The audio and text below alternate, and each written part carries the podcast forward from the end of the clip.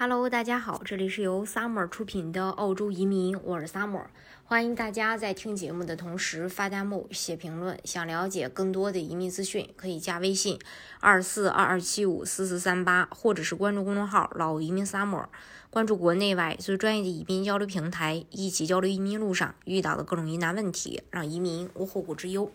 澳洲呢是全国人民平均寿命非常长的国家之一，平均寿命年龄在八十二岁。它的背后啊是澳洲完善的社会制度和发达的福利制度。于一九零九年，澳洲就创立了养老制度，这足以看出它是一个典型的福利社会。经过百年的发展，澳洲已经拥有相对完善的养老体系和老龄产业，被称为是从摇篮到坟墓的高福利国家。它呢，它的养老金。呃，养老保障部分主要是分三个。第一部分是澳洲政府提供的最低养老保险，可以称之为政府养老金。第二呢是强制的雇主为自己的员工缴纳的职业年金。第三呢是雇主或雇员自愿往个人退休账户缴纳的部分，相当于保险。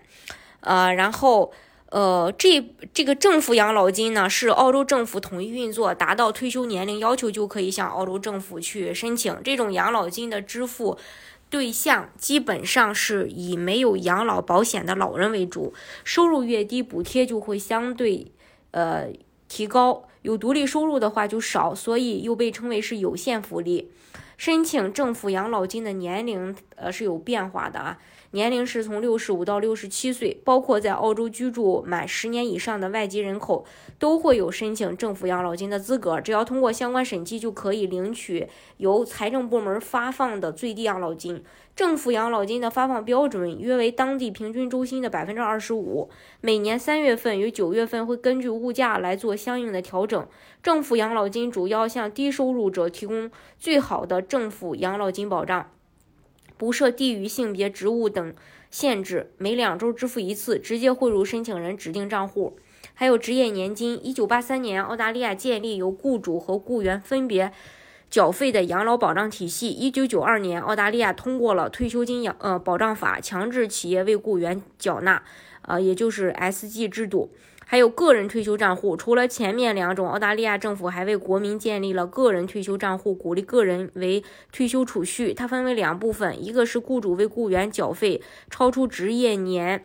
金的一个缴费率的百分之九点五的部分。二是雇员用税后额外收入缴纳到职业年金账户中的部分。一般来说，高收入群体、公司引进的人才或比较有经济能力的人才能享受到这项账户带来的福利。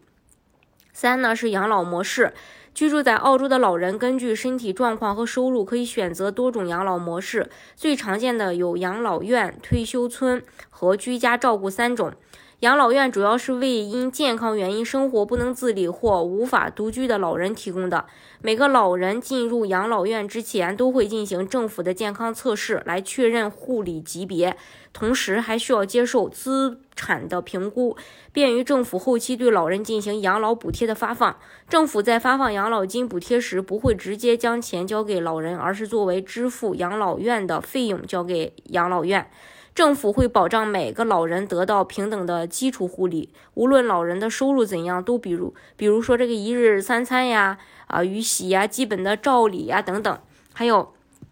退休。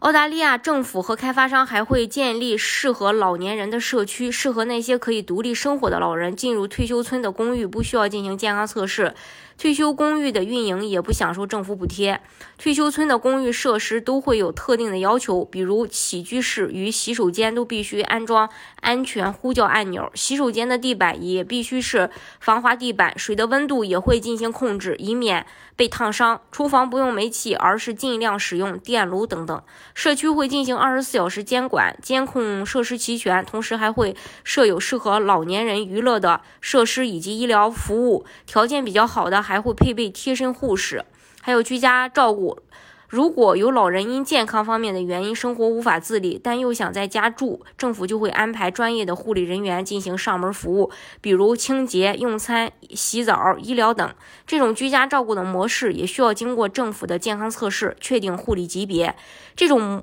居家模式也许更符合华呃符合华人移民的传统观念，花销也会。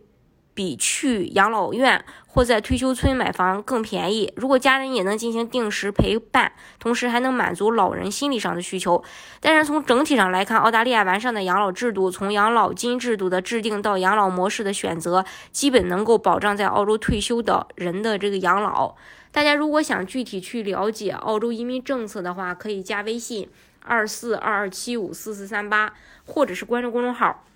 老移民 summer，关注国内外最专业的移民交流平台，一起交流移民路上遇到的各种疑难问题，让移民无后顾之忧。